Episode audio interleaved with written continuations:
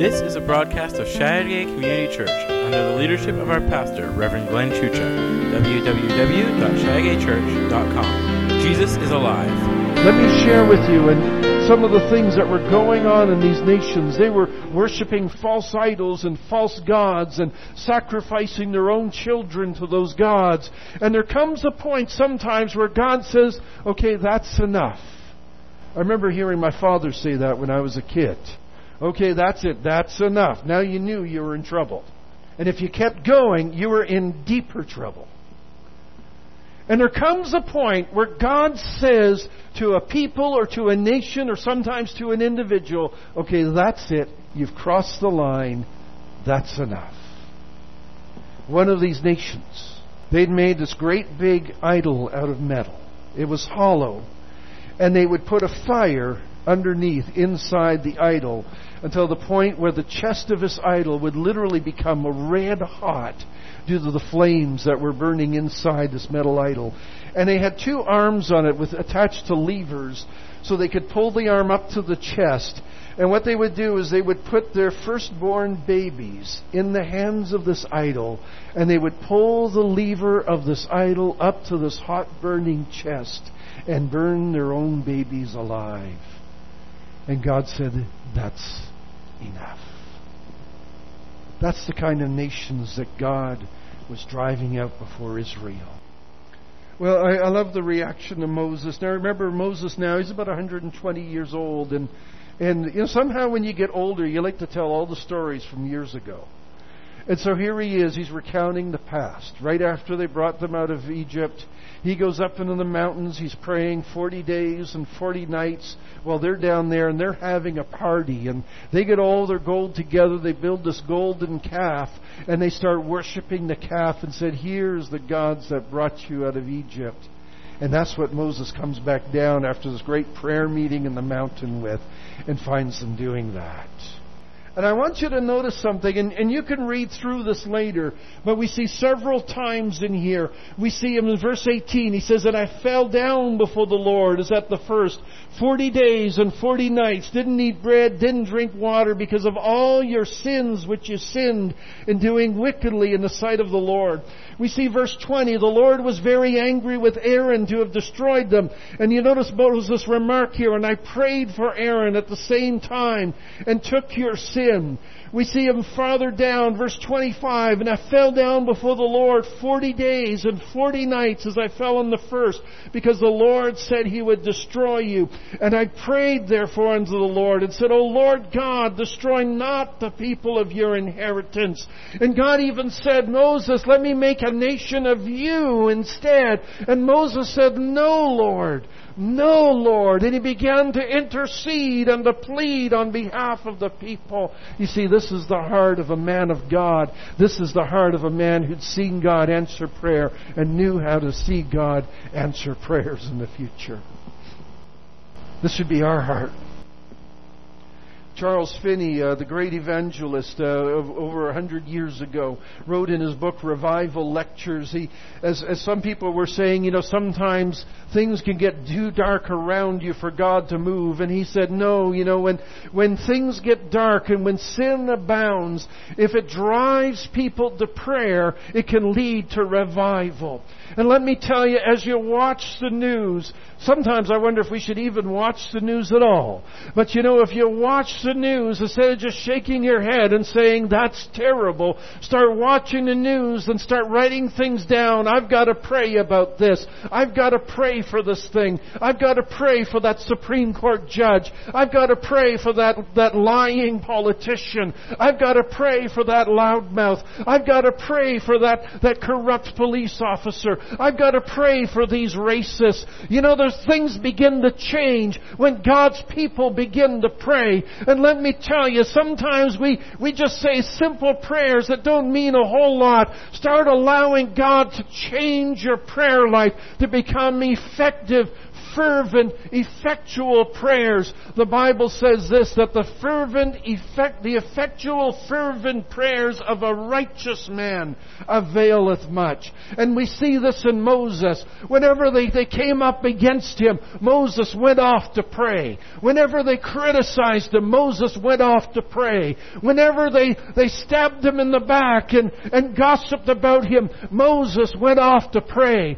Whenever they opposed him, even when they tried to throw him out, Moses went off to pray. And you know something? God answered him every single time. He came down with fire from heaven. He showed up in the pillar of fire. He showed up in the pillar of cloud by day. He showed up in the power of the Holy Ghost. He showed up with miracles and signs and wonders that were, were undeniable that God is alive and God is real because Moses went off to pray.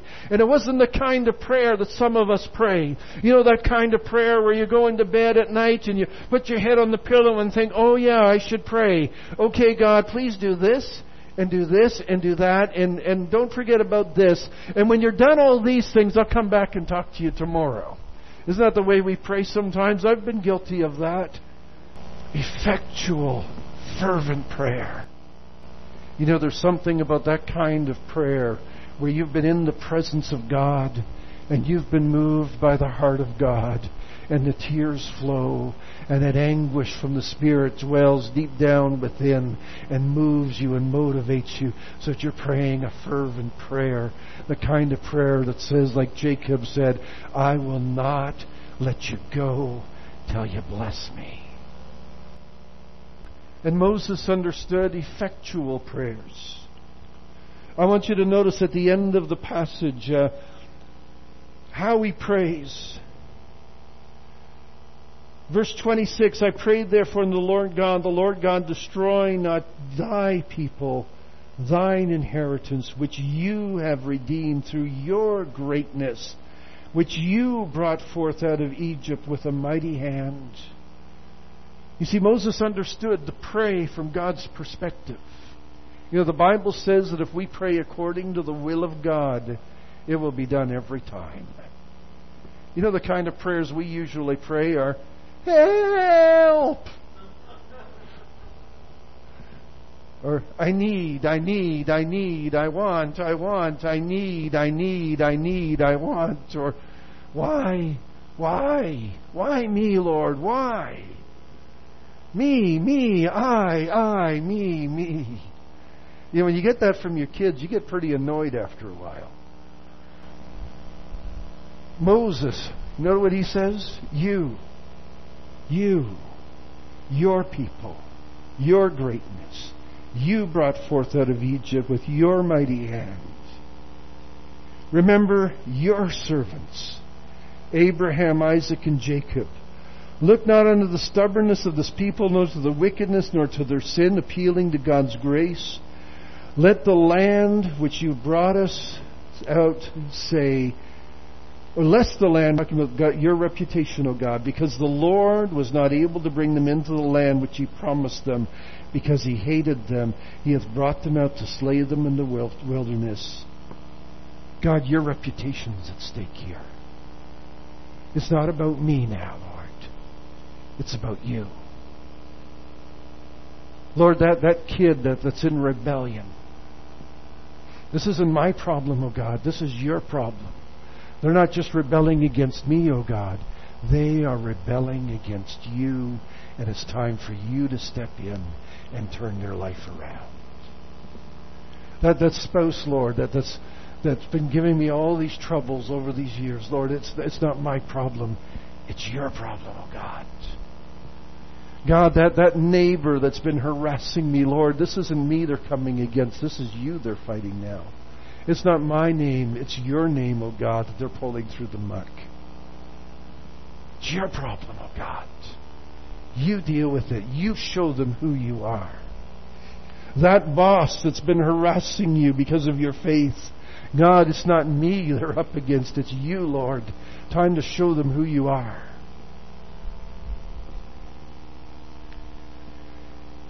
He says, Yet they are your people, again, you, your inheritance, which you brought out with your mighty power in your stretched out arm.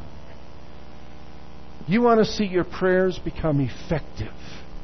Start praying from God's perspective, not just out of your needs or your wants anymore. You know, I've noticed when you, you put God to the test, even publicly, God comes through.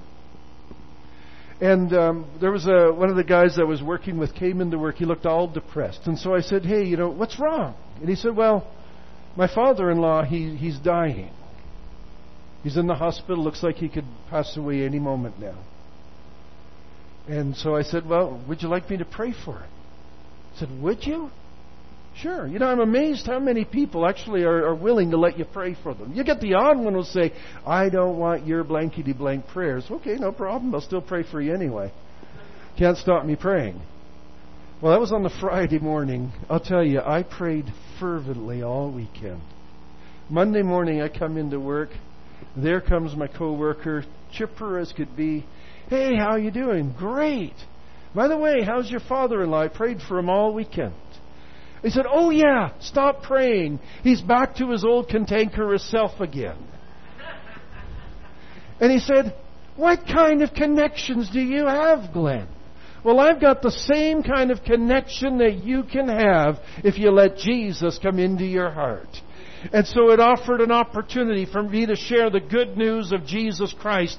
And there's sometimes, you know, we look at prayer from the perspective, it's meeting all my needs. When we begin to look at it from the perspective that we are here as God's servants, and as we pray according to the will of God, when you start praying with God's perspective in mind, as Moses was praying, then that is true intercession. That becomes effective prayer as you come before God and start praying from a perspective perspective of God, you start to see God work and God move because it takes you away from the selfishness of being all about you to being all about Jesus. And those kinds of prayers, God is more than happy to answer and God will step in and God will do great things. Maybe not at your time, maybe not in your way, but you start changing those prayers from, Lord, my, my son just dishonored me and it hurt my feelings to, God, that child has dishonored you and it's time for you to step in and convict his heart and show him that you are still the King of Kings and the Lord of Lords.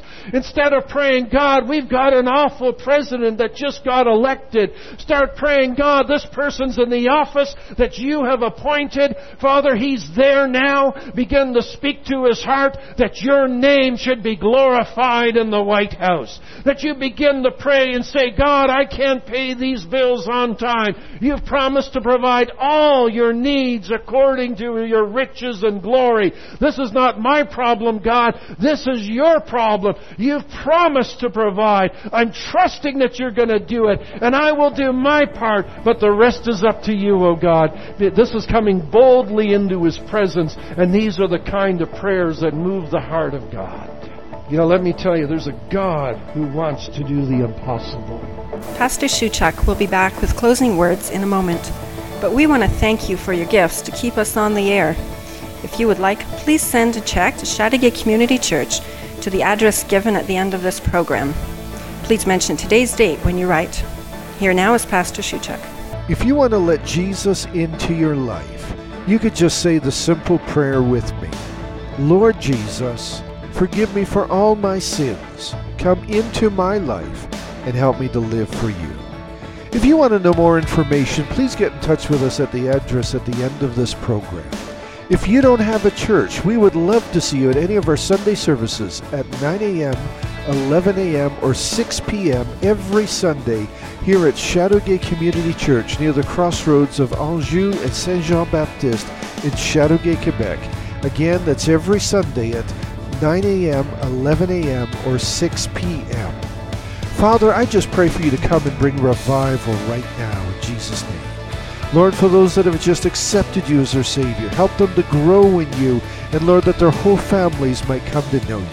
Come right now, bring healing, bring deliverance, bring salvations, be set free, be healed. In Jesus' name, amen. You can join us for our Sunday services at 11 a.m. at 111 Lauzon Street in Chateauguay, Quebec, just east of Saint Jean Baptiste. For more information, you can visit our website at www.chateauguaychurch.com or call 450 699 HOPE 450 699 4673.